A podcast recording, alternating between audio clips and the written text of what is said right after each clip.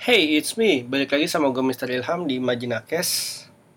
Selamat datang untuk para listeners ya. Ya, yang dengerin lah pokoknya. Hari ini gue mau membahas tentang circle of friends. Gue dapet inspirasi dari beberapa tahun yang lalu. Ada dosen gue, dosen strategic management, yang waktu itu gue SP juga. SP 2 kali kalau gak salah, strategic management. Dia ngomongin tentang circle of friends. Apa sih circle of friends itu? Jadi setiap orang, sadar atau tidak, itu memiliki lingkaran temannya sendiri-sendiri. Mungkin dari kalian ya, teman-teman pernah dengar kan kayak 5 dari teman kalian itu menggambarkan jati diri kalian.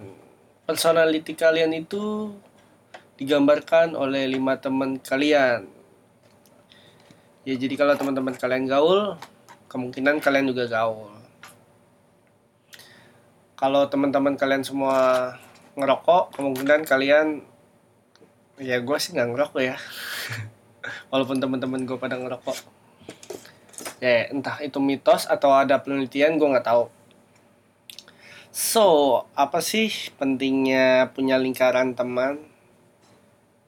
Ya, gue lihat dari segi zaman sekarang ya. Sebenarnya banyak banget teman-teman gue juga yang punya geng atau punya lingkaran-lingkaran seperti itu. Tapi mereka kadang nggak sadar gitu bahwa mereka memiliki lingkaran tersebut. Jadi kasarnya gini. Lu punya teman dekat. Nah, itu adalah lingkaran lu gitu. Ya kayak sahabat atau teman kuliah yang dekat ya, yang dekat, bukan kayak teman biasa. Itu ada lingkaran lu. Tapi tingkat prioritas setiap lingkaran itu berbeda. Gue sih ini bukan masalah milih-milih temen ya, tapi ini hanya menjelaskan, membuat nyata. Jadi ternyata kita memiliki lingkaran loh, lingkaran pertemanan, tapi kadang kita nggak sadar aja. Sebenarnya lingkaran pertemanan ini kayaknya sih udah dari zaman purba ya. Kenapa? Karena mereka itu hidup bergerombol.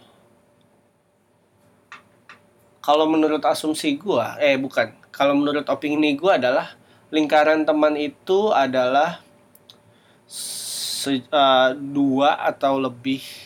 Ya mungkin biasanya 4-5 orang sih. Teman dekat kita, yang selalu dekat dengan kita. Yang paling penting adalah sefrekuensi. Ya kalau bahasa gue sih sefrekuensi atau segetaran. Segetaran. Handphone kali ya. Gue sih gak percaya ya sama orang yang bilang kalau temenan itu jangan milih-milih gitu. Sebenarnya bukan temenan gak milih-milih sih. Kenal-kenal. Tapi gue sekarang tanya aja sama lo. Lo kenal sama orang, tapi kalau ketika lo ngobrol, lo gak nyaman sama dia, kira-kira lu bakalan terus ada di deketnya nggak? Ya kalau gue sih nggak, jujur aja. Kalau misalnya dia nggak sefrekuensi sama gue, ya udah cuman kenal-kenal aja. Kalau ditegur ya bersikap ramah lah. Orang kita juga untuk silaturahim, bukan untuk nyari musuh. Cuman kalau misalnya ngobrol lebih dalam lagi, itu ya mungkin gue gak bisa sama orang tersebut. Karena nanti yang ada debat, ribut, berantem, tabok-tabokan. Bukannya kerjasama atau kolaborasi. Lingkaran itu kalau gue gak salah dan gue inget, itu dibagi jadi 3. Lingkaran... Mungkin kalau gue visualisasi, gue imajinasikan itu ada 3 warna, merah, biru, dan hijau. Nah, merah ini adalah lingkaran inti. Biru ini adalah lingkaran menengah, dan hijau ini adalah lingkaran yang jauh. Hal yang sangat krusial dari dalam perkembangan hidup lu, perkembangan karir lu, ya karir gue juga, ya hidup gue juga adalah lingkaran merah tersebut. Biasanya orang yang masuk-masuk lingkaran merah adalah teman-teman kita yang sangat dekat, yang kalau kita cerita tentang aib bisa, yang kalau ngomong anjing-anjingan kasarnya juga bisa, yang kalau kita ngomong mereka juga nggak tersinggung. Pokoknya lingkaran merah biasanya teman-teman yang kalau kita berbuat sesuatu ya saling support dan saling menyarankan, tapi dengan cara yang benar, seperti itu. Kenapa krusial? Karena saking dekatnya, terkadang kita bisa terpengaruh terhadap lingkungan. Ya walaupun semua setirnya di tangan kita, cuman pasti ada part-part yang dia aja gini, masa gue gak gini? Atau aduh kayaknya gue udah terpengaruh nih sama temen gue, temen deket gue, sahabat, atau dan lain-lain. Kalau bisa sih saran gue, kalau bisa ya, gue gak bermaksud untuk kalian untuk milih-milih teman, tapi hanya menyarankan lingkaran ini coba dicari orang-orang yang benar-benar kayaknya bisa buat diri lu berkembang. Bukan berarti lu gak boleh berteman sama orang banyak, bukan, tapi buat diri lu berkembang, seperti itu. Terus selanjutnya adalah lingkaran yang biru. Lingkaran biru ini mungkin kedua dari yang dekat dari lingkaran merah. Kayak misalnya, sorry gue ngantuk. Kayak misalnya lu lagi kuliah, atau lu lagi sekolah, atau lu lagi kerja. Itu teman-teman kantor lu, teman-teman kampus lu, teman-teman sekolah lu. Ya setiap hari lu di sekolah, tapi belum tentu lu deket banget sama mereka. Itu lingkaran biru ya. Kalau lingkaran biru gue untuk saat ini adalah teman-teman kampus gue. Kenapa? Karena ya udah susah, bukan susah ketemu ya, tapi emang gak ketemu lagi, karena emang kami semua lagi pada ngerjain tesis dan kelas di kampus tuh udah kelar. Jadi ya udah, insya Allah ketemunya pas wisuda, amin, wisuda 2017. Selanjutnya lingkaran yang terakhir itu lingkaran hijau. Lingkaran hijau ini ya mungkin kayak cuman kenalan doang. Misalnya lu tinggal di RT 7 tapi lu kenal di RT 1, ya udah cuman kenalan doang, tapi lo kenal gitu, bukan gak kenal sama sekali. Hanya bedanya adalah intensitas dan rasa. Kalau gue bilang rasa ya, gak sedekat antara lingkaran biru dan merah. Oh iya, kalau misalnya ditanya lingkaran ini bisa ganti-ganti gak sih? Bisa banget. Lingkaran ini bisa ganti-ganti banget. Gue juga mengalami banget. Pada saat di kampus, lingkaran merah gue ya teman kampus gue. Karena gue bertanya apapun sama mereka, mereka juga dekat sama gue. Tapi sekarang intensitasnya berkurang. Jadi untuk kayaknya lingkaran merahnya ganti lagi. Kalau bisa sih, apa ya, jangan cepat-cepat ganti lingkarannya. Ntar lu bingung mananya. Nah kalau lingkaran merah sendiri, gue ada temen, ya kalau bisa dibilang nih teman-teman gue ya, teman-teman gue sangat cerdas, aslinya sangat cerdas. Dia toleransinya tinggi, respect-nya tinggi. Cuma sayangnya orang-orang tuh nganggap dia tuh nggak penting, kayak diacuhkan lah gitu. Dan karena gue cukup dekat, ya gue tau lah mereka itu seperti apa. Orang cerdas, ya begitu, terkadang begitu. Orang emang lihat apapun dari luar sih. Jadi nggak heran lah ya kalau misalnya kita tahu dia itu yang sebenarnya seperti apa, karena udah ada di lingkaran merah seperti itu. Terus kalau ditanya ada berapa sih lingkaran yang kita harus miliki, gue bisa bilang nggak terbatas, ya terserah lu. Kalau misalnya sebanyak-banyaknya itu lebih bagus. Kenapa? Karena lu banyak teman, udah gitu aja. Jujur, lingkaran gue mengecil karena bisa bilang gue orang rumahan ya. Emang pergaulan gue nggak terlalu luas sih.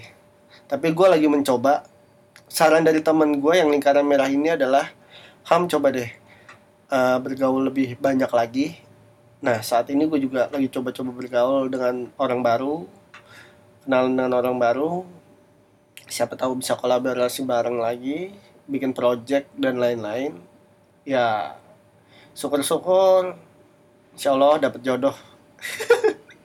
Ujungnya gitu. Insyaallah dapat jodoh. Oke. Terus apa lagi ya? Lingkaran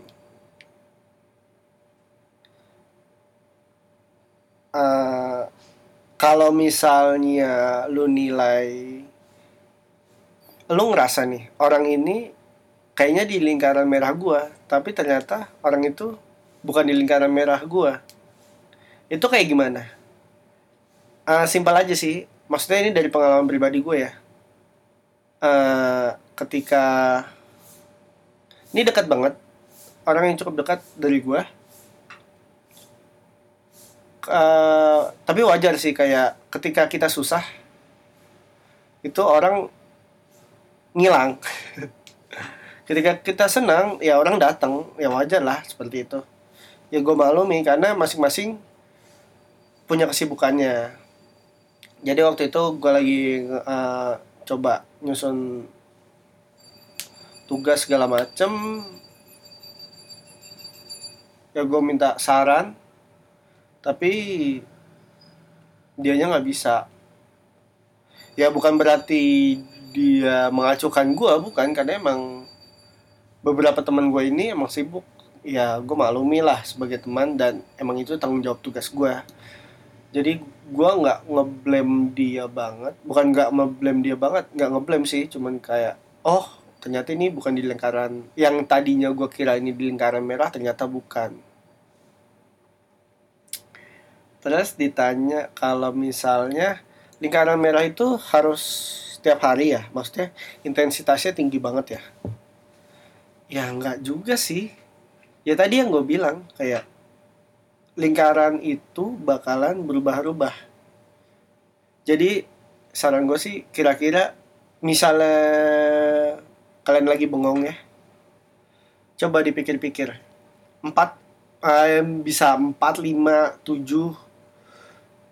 biasanya sih 4 atau 5 orang sih, 4 sampai 6 orang. Kira-kira teman kalian yang dekat itu siapa? Yang paling dekat itu siapa? Yang kayak kalau lu ngomong A sampai Z nyerocos, ya mereka menerima, dan sebaliknya kalau mereka ngomong A sampai Z nyerocos, kalian juga menerima. Ya itu mungkin lingkaran merah kalian yang bisa menentukan mereka masuk lingkaran kalian atau enggak adalah ya kalian sendiri, seperti itu. Sebenarnya ada nggak sih fungsinya lingkaran-lingkaran ini? Kalau dalam diri gue sih kayak untuk segmentasi sih. Segmentasi gini, kalau misalnya lu lagi butuh seseorang tentang masalah pribadi lu tahu harus lari misalnya nih ke lingkaran merah. Tapi ketika lu ada urusan tentang misalnya pajak, temen gue yang mana yang ada segmentasinya tuh bisa menyelesaikan persoalan pajak seperti ini, lu bisa lari di temen lu lingkaran lainnya. Seperti itu. Dan menurut gue sih lingkaran itu sangat berfungsi ya bagi gue ya. Kenapa? Karena ketika gue mengetahui teman-teman gue di lingkaran apa, jadi omongan gue bisa kekontrol gitu. Ya wajar sih kalau misalnya ketemu orang baru gitu, gue kelihatannya pendiam. Kenapa? Karena gue lihat dulu nih, kira-kira kalau gue ngomong A, dia feedbacknya gimana nih, sikapnya gimana ke gue. Kalau misalnya emang gak cocok, ya gue gak bakal ngomong A. Tapi kalau udah lama sama gue, ya kalian tau lah asli gue seperti apa. Dan rata-rata gitu, gue yang temuin orang yang dianggap orang lain itu cupu, culun, sebenarnya cerdas-cerdas, really. Selama ini gue nemuin orang seperti itu. Lu kenapa gini, biasa orang lain gak suka sama gue, kenapa? Karena bla bla bla bla bla. Ternyata pas nyambung, girls man, mereka cerdas-cerdas. So saran gue sih, kalau misalnya kalian nyari temen atau orang baru, walaupun looknya itu seperti apa, ya coba deh ngobrol dulu sama dia. Ya mungkin itu bisa membantu dan memperlancar perkembangan karir lu, bukan masalah karir sih, perkembangan hidup lu ke depan. Dan bisa dimasukkan ke lingkaran merah. Semakin banyak lingkaran merah yang positif dan bisa berpengaruh dalam perkembangan hidup lu, itu bagus banget. Justru gue ngiri sama kalian yang udah punya lingkaran merah yang positif banget. Bukan positif ya, maksudnya bisa ngembangin hidup kalian itu sampai mendapatkan apa yang kalian mau. Kenapa? Baik lagi, karena lingkaran merah gue dikit-dikit orangnya. Dan mereka lagi-lagi ya pada sibuk, which is mereka udah pada kerja semua. Dan gue masih ngurusin tesis eksperimen, Pusing bener sumpah. Ya intinya gitu sih. Lingkaran tuh gue gak tahu ya maksudnya fungsi buat kalian apa, tapi sangat berfungsi banget buat gue untuk segmentasi. Ketika gue punya problem A, gue harus ngomong sama siapa. Ketika gue punya problem B, gue harus ngomong sama siapa. Dan gue jadi tahu orang itu bukannya gue sombong ya, tapi orang itu pantas nggak berada di lingkaran merah gue gitu. Bukan berarti gue memutuskan tali persaudaraan, bukan. Ya nggak usah munafik lah, kita juga berteman pasti yang sefrekuensi. Pokoknya kalau gue udah curhat macam-macam nih, gue udah ngobrol macam-macam tentang dia, ya udah, lu itu sefrekuensi sama gue, intinya gitu. Gue nyaman sama lu sefrekuensi sama gue, dan welcome to my circle. Which one the circle, ya itu urusan gue. Ya, dapat email dari kampus. Vespa from hobby to kreatif. Apalah. Gitu aja sih. Thank you banget untuk yang udah mau denger podcast Majinakes, imajinasi dalam podcast gua. Intinya terus dengerin podcast gua dan support terus, karena gua bakalan ngomongin tentang materi-materi yang semi edukasi. Ya balik lagi, edukasi yang gua suka, bukan masalah akademis ya. Karena gua pusing banget ngomongin akademis. Gitu aja. Kalau misalnya ada kritik dan saran, silahkan mention gue atau di Instagram @MrIlhamS, Mister Ilhams, atau di Gmail mrilhams@gmail.com. So see you for the next podcast guys.